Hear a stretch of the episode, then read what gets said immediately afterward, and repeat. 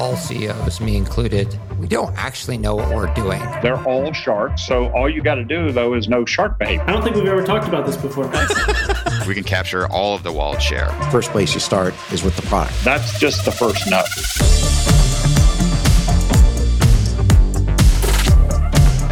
This is the Capital Stack.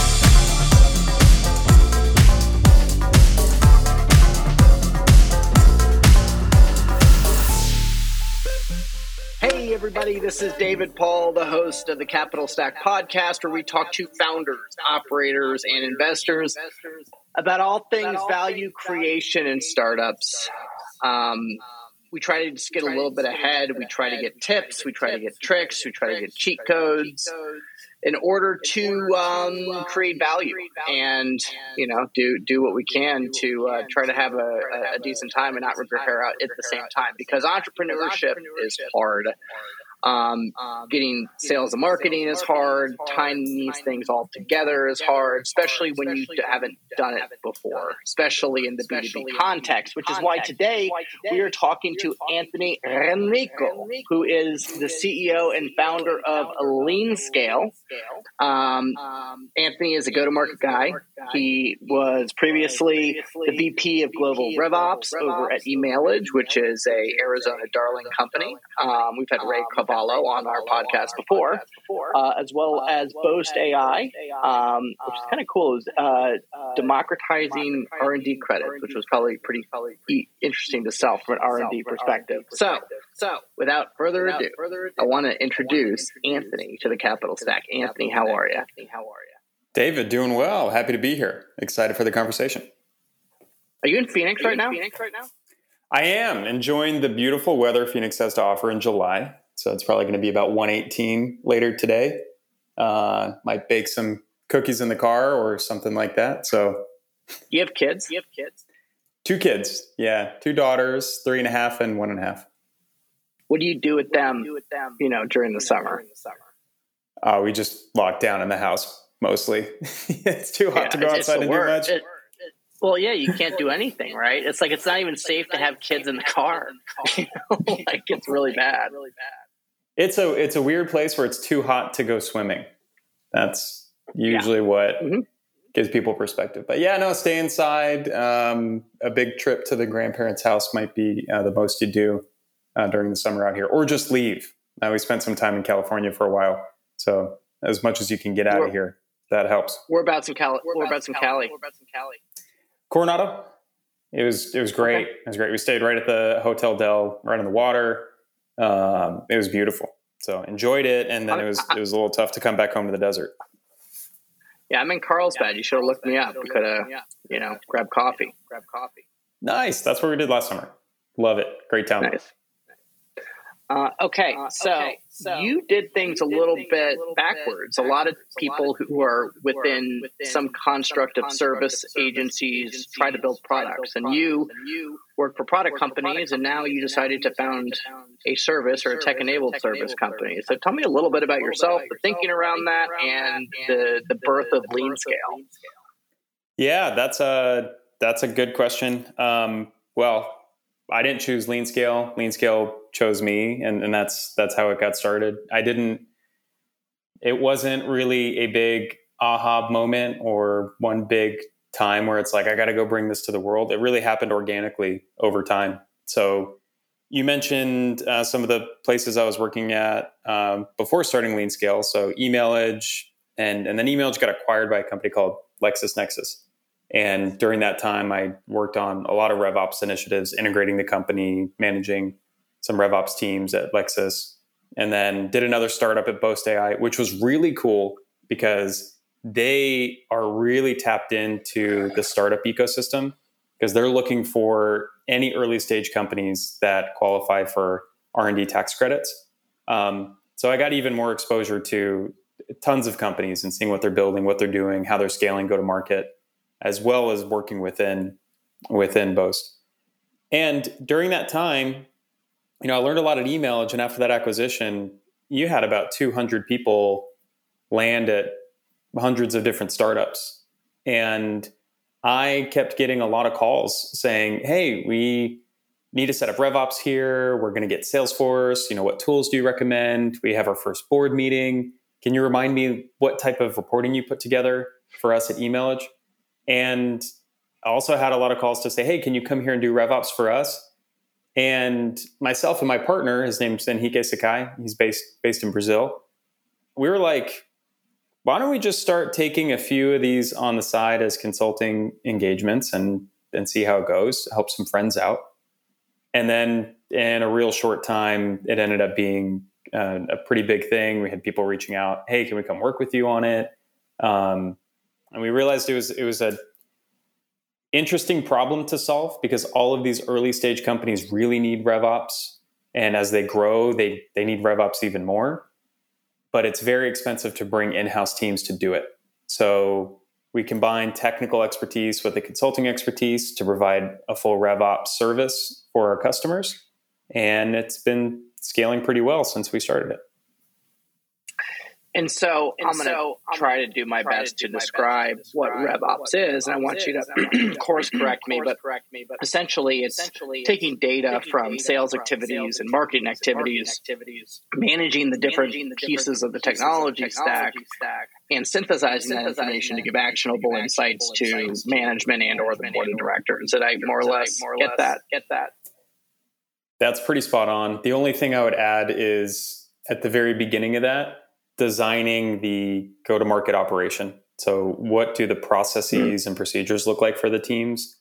Then, setting up the tools to enable them to be effective and efficient, also capture the data, and then taking that data for insights. One, to do things today and adjust any bottlenecks in the system. And two, make sure you have the data for your planning practices as well. So, when you're setting ambitious goals for the future, make sure you have data to back into an operating plan. And so, and so setting operating setting plans. Operating this is really interesting. Really um, um, because I because feel like on the early, like stage, stage, you kind of hit this gray area gray between, area between, you know, this you know, spectrum this of product market, product fit, market fit and, and go to market fit and what kind of works. works. So how do you think so about you when think about the opportune when time, time is, is to? I mean, I guess the, I mean, the guess time is always is to start tracking data, but to get really formal with that, because sometimes knowing what the what is, what the offer is, what the you know what the price point is, you know how you bundle this package together is. How do you think about implementing RevOps when that necessarily hasn't really been flushed out? Flushed out. Yeah, I to use a analogy. Um, when you start a company, and we did this when we when we started LeanScale, and I'm happy we did. Uh, you likely want to get your accounting processes in order. Uh, so you, you can wait if you want, but it's going to get a little bit more difficult to do later on. Um, but you want to at least make sure you have the foundation for your accounting and finance function of the business, even before you make your first sale. You know, are you are you using a financial system? Um, are you cognizant of how you're going to recognize revenue? Those type of things. I would say the same for RevOps. It doesn't have to be super sophisticated. Um, it could start in a spreadsheet, but track the first time you interacted with somebody. Track where you got introduced to them. Was it through your network? Did you go to an event? Start tracking how long it took to close that deal from when you got introduced to when it closed. And just start taking some data so at least you have a baseline when you move into something like a HubSpot or a Salesforce. You have some foundation of data and you're at least starting to use the muscle. Mm-hmm. And so, when does something, so when does for, something you for, you turn from turn being from anecdata, which is you know anecdotal plus anecdotal you know little light forms of data, and actual real data? Like, what's the sample size need to look like? Well, it it depends on what you're looking at. I would say the second you have more than one person doing sales, that's a good time to start standardizing your process and to start communicating okay. at least with each other. So I, I don't think um, you know most most companies and LeanScale started the same way. It's founder led sales. Uh, you have everything in your head. You have an idea of what what things look like. But the second you start delegating some of that responsibility to somebody else, you're going to need to be able to communicate that with each other. And I think that's I wouldn't call it anecdata at that point. I would say you're starting mm-hmm. to build at least directional data Mm-hmm. And where do you where, do you, feel, where do you feel um, um it, it, what's the friction point and what's the, what's the um, because there's kind of like a kind of there's like a, usually a round of financing that happens, an event of going from founder led sales, which is kind of what we're talking about, into a sales system and setting these things up and getting everybody used to a process that previously hadn't existed before because the founder, who normally our founder, I, I, I generally see the founders are less of operators and more visionary, especially on the early stage. Um, they just don't that DNA isn't isn't as developed at this stage in their career career. So what what so are the what are, the, cheat codes in understanding um, how um, this person how is going to develop into being more of a sales manager and you know not just being just being you know from the seat of their pants because you could have the tools and you want. There's a lot of behavior change. I would assume as well that needs to go into doing this. Doing this. You're, you're absolutely right, and founders are not operator minded usually because there's typically an immense amount of risk involved with going off and starting something new. And so if you're very mm-hmm. operations focused, you're going to say, hey, well, we don't have all these things figured out. So why, why are we going to go start something? So you need somebody who's willing to fly by the seat of their pants for a little bit and take on that type of risk. And, and that's how these things get started. Um, I, I would say I, I can speak to a personal experience.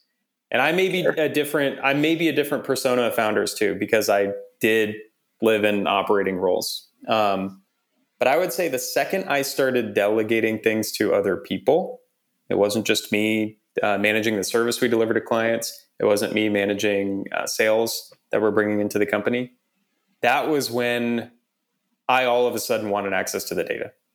Well, how much pipeline are we building? How many meetings did we have? Well, how long are these deals taking? Because when I was doing it, it took you know a month mm. to close mm. something. How come we haven't closed anything in a month? And mm. I I found myself being like the board member. Maybe I always didn't like presenting to because I wanted to know everything that was going on, and I can't know that unless it's in a system. Mm-hmm. Mm-hmm. And was that the right approach? The right I'm, approach? Like I'm just thinking like, from, a, um, a, um, I guess from a, um, a leadership, perspective, perspective because you know because, there's you know, there's a learning curve, learning there's a ramp time, ramp time, right? And right. but like I understand you, you finally finally have people that you're paying real base salaries, salaries to, right? And you want results, yep. right? So, what is the right way to think about? Um, expectations, expectations and you know, uh, you know transmitting, uh, transmitting what's in your head, in into, your a head into, a process.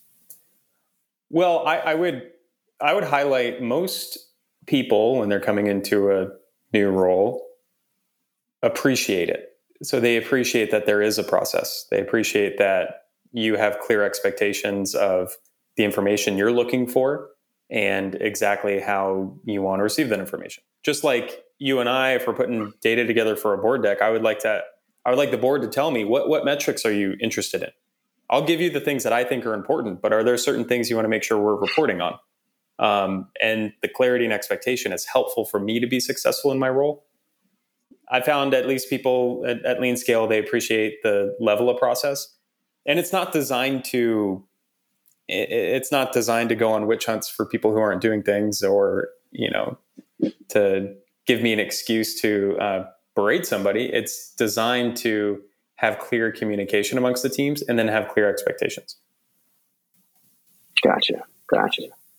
So, um, so um, super interesting. Super interesting. You has has rev ops rev generally ops, what what's a rev ops person rev cost now like 150,000 bucks Thousand uh, well it depends on the stage and depends on what level if you're bringing in a VP of rev ops it could be upwards of 200 uh, OTE wow. and then if you're bringing on systems experts that are good at what they do uh, around the 150 mark Mm-hmm. And so, what what, stage, so what, what stage does somebody, somebody bring somebody in full time? I'm sure there's a, a period where you know it makes more sense to have more people internally, internally with as opposed to you know hiring an agency or an implementer. Like what what is that that break point? That break point. Usually, the first hire you're going to be looking for, just because it's going to be an absolute need, is going to be that systems person. Um, so you'll be growing your team, you have a few reps, you're starting to invest more, um, you know, programmatically in your in your marketing efforts. And at that time, your systems are going to get complex enough to where somebody needs to focus on it, or things start to break, or the reports you're pulling aren't making sense. So usually, the first hire people make is on the system side. Say, hey, I need these things to work, and I know what needs to be fixed. Then you keep going along, you keep scaling, and eventually you get to this point where you have this systems person who's amazing with the tools, can make anything you tell them happen, but they may not be a strategic uh, mindset person and somebody who can design what it needs to be for the goals that you have as a business. And then so they're order taking different requirements, and you end up building a Frankenstein of systems and then you have to bring somebody in who would say, hey, let's pause, let's redesign this in a meaningful way to get the data that we need. And I think most companies, uh, I mean, if you're at seed, series A, you're usually getting away with a systems person. That that's that's enough. And the volume of activity and data is not so high to where that will work. Once you're more of a either a big series A or you get to the series B uh, stage in your growth, that's when there's expectations for you to really know where to allocate that investment and do it in an efficient manner, especially now. I mean, maybe you could get away with some of the stuff a couple years ago, but now I think efficiency is expected. And that's when you need to be able to pull the right data and then build the right plan. And that's when you want somebody more strategic. So you'd be bulling in mm-hmm. that VP level, that type of persona to come and lead the RevOps org. So, so where do you, where do feel, you feel if I was to give you opportunities to, just put, you know, one thing on a billboard or a saying or a sentence sentence to shout from the rooftops at founders and, you know, who have not yet, you know, adopted Rev, RevOps as a discipline? Like, what's this recurring thing that you see happen that, you know, you just want to kibosh and, you know, and, and, end um, that, you know, just seems so simple, but, you know, it is constantly a recurring theme for you? Mind if I give two? yeah, give, give two. One, one is start early. So I'll, I'll use the the metaphor of your accounting and finance again. Like you want to start this as early as possible. It doesn't have to be super sophisticated. You can start RevOps in Google Sheets if you want to, but start start tracking data. Start keeping um, keeping a log of what your process is and, and getting an idea and a sense of what's working, what's not working. Um, the second, it's never done. It's never mm-hmm. done. It's always evolving. Your whole entire RevOps needs will continue to evolve as you grow, as you add new products, you add more reps, you add more regions. Everything is going to continue to change as as external market conditions change. Things internally are going to change for you too. Bring on new partners, you name it. Every single month, there's going to be something new that you're going to need to measure or integrate or make sure it's operating well. And it just never ends. So, same with you wouldn't say, hey, I spun up QuickBooks. So now my finance and accounting needs are over forever. Um, mm-hmm. It's the same thing. RevOps is continually evolving with your company. Got it. And so, um, so um, knowing that the marketing, the marketing tech space, space is, is pretty, pretty mature, mature, right, or saturated. Right, or There's tons of solutions, tons of out, there. out there. Um, I guess part of the value proposition is is that you integrate all all of these things, and so integrations are okay. It's okay to have best in class, you know, solutions or capabilities, and platforms are not are not as necessary, right? At least traditionally, or at least that's been the pattern over the last five to seven years. People have been buying best in class tools and relying on integrations. Do you feel like that? Feel like that's going to change um, as you know, if a market kind of constricts? Like, is there going to be like a um, a pendulum swing more towards um, just platforms that you know might have all the things, but they're only twenty as good as the best in class, but they're cheaper. But they're cheaper. I'm seeing it swing that way right now, and if mm. you look at a lot of the, even a lot of the point solutions that said, "Hey, you have Salesforce, but Salesforce can't do anything like this, so we're going to start doing this point solution feature." Mm-hmm. over the past few years, they've been continuing to add more and more features and becoming more of a platform. And you know, something I feel like the best example of this is on the sales engagement tool side. So your outreach, Salesloft, Groove. Um, I'm going to throw Gong in this category because there's a lot of overlap now. So now all of mm-hmm. them have conversational intelligence. All of them have cadences and sequencing. All of them have some content solution. All of them have some forecasting solution built in. So they're no longer these email engagement automation systems. They're all competing against each other across a whole suite of features. Um, and I think I think that's going to continue to happen, except in the AI category. I'm assuming we're going to have a few years of some really good solid point solutions revolved around AI. I think all of these companies are going to copy a few simple things like, hey, we'll you know write some emails for you or things like that. But I think there's going to be some real big contenders in the AI space that will go off and do their own thing. And I, on that front, that's where I think best in class um, will be more of the ethos for when you're investing in your marketing and sales tech stack. Mm-hmm. Mm-hmm. And what about just and what about you know just intentionality, intentionality behind marketing? Because you know I feel like everything needs to have a scale component because it's SaaS and everyone's got this um, ethos of speed. When does the inundation of emails and LinkedIn messages when does that go away and stop working? You know, has it stopped working? Um, you know, when does more intentionally based, more targeted marketing kind of come in uh, in 2023? I I think it's been trending this way for a while, but and and I think this is what we're doing right now as a testament to this is a bigger investment in in content. So bringing mm. valuable content to an audience and community. So you know, at LeanScale, we're focused on RevOps professionals and people who work in B2B tech on the go to market side of the business. That's our audience. We cater to them and we provide a lot of content and materials and things for that audience and that community.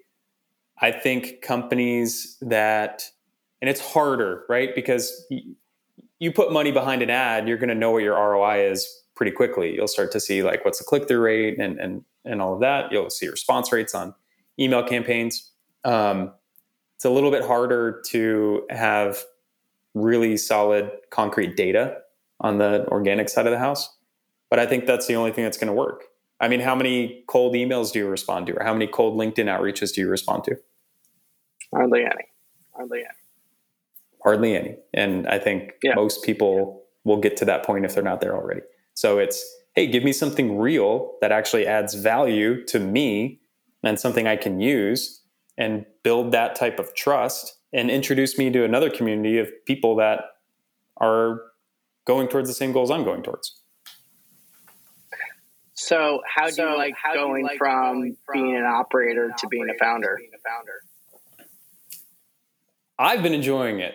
I know there's probably a lot of like war stories and horror stories um, for this particular path. I, I, wish I had some like I walked 20 miles uphill both ways stories, but it was actually um, just really enjoyable to create. And I don't know if people look at uh, business this way as much, but it really is a creative outlet. You get to design and, and bring something to life. Um, and it's just, it's a really enjoyable process. And you get to surround yourself with the type of people you want to be working with. Um, you get to work with the clients that you want to work with. And then you get to fine tune your craft every single day. And it feels like every day you have an impact. Um, and you really, you own the direction so if anything's not going well, you can really only look in a mirror. But I've enjoyed it. It's been, I would say, some of the most surprising things for me is it wasn't as scary as I thought it would be. It wasn't as hard as I thought it would be. And it was more fun than I thought it would be. And you also, there's still only 24 hours in the day. So I still work just as hard as I worked before. Now it's just building something that I want to build. Mm-hmm. And, so, and so, as the, as the work, I mean, you're working the same amount, same amount is the emotional, is the emotional um, tie um, harder, harder being a founder, founder being that it's being all on you. you. Like, how do you like, reconcile you that? I mean, you have young kids. I mean, does your wife notice that it's a little different, right? You know, you don't have a paycheck that's necessarily going to come in every single month. How do you think about that? About that? Well, I, you know, full candor, we didn't really start it until uh, when we were doing everything on the side and working full time. Um, we were stowing away those acorns for another winter. So because I have two kids and because I, I wasn't, you know, ready to just jump into something and not get a paycheck, I waited until it was profitable and we were at my co-founder and I were at a place where we felt comfortable moving into it full time.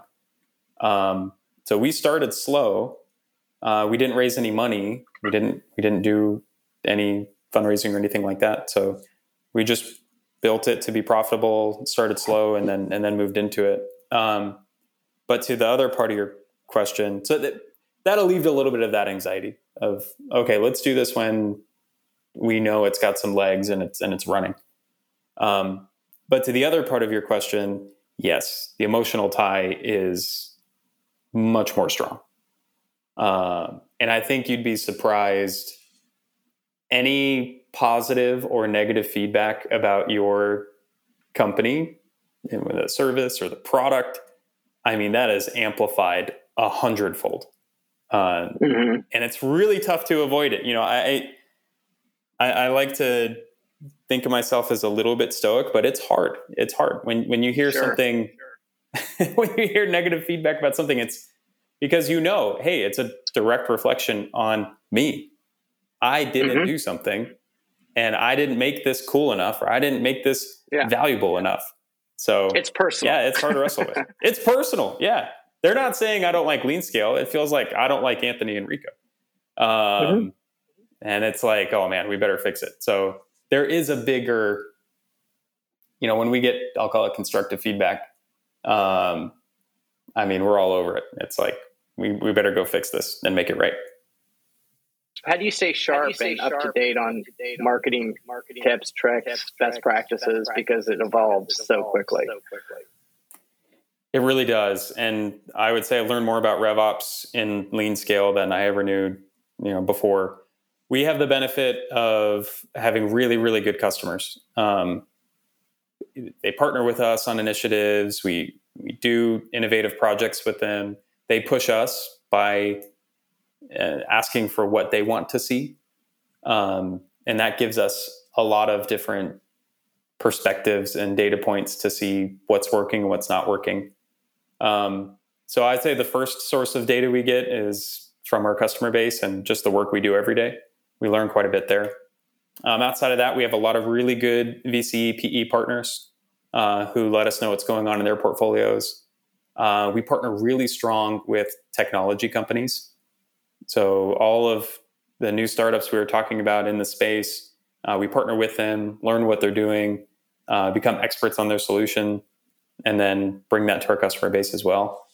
And then just some industry events and you know listening to content from people who are doing this work in the field who like what's this like what's the single um, source of truth in RevOps? Is it what are they called? CDPs, client, whatever, customer data platforms.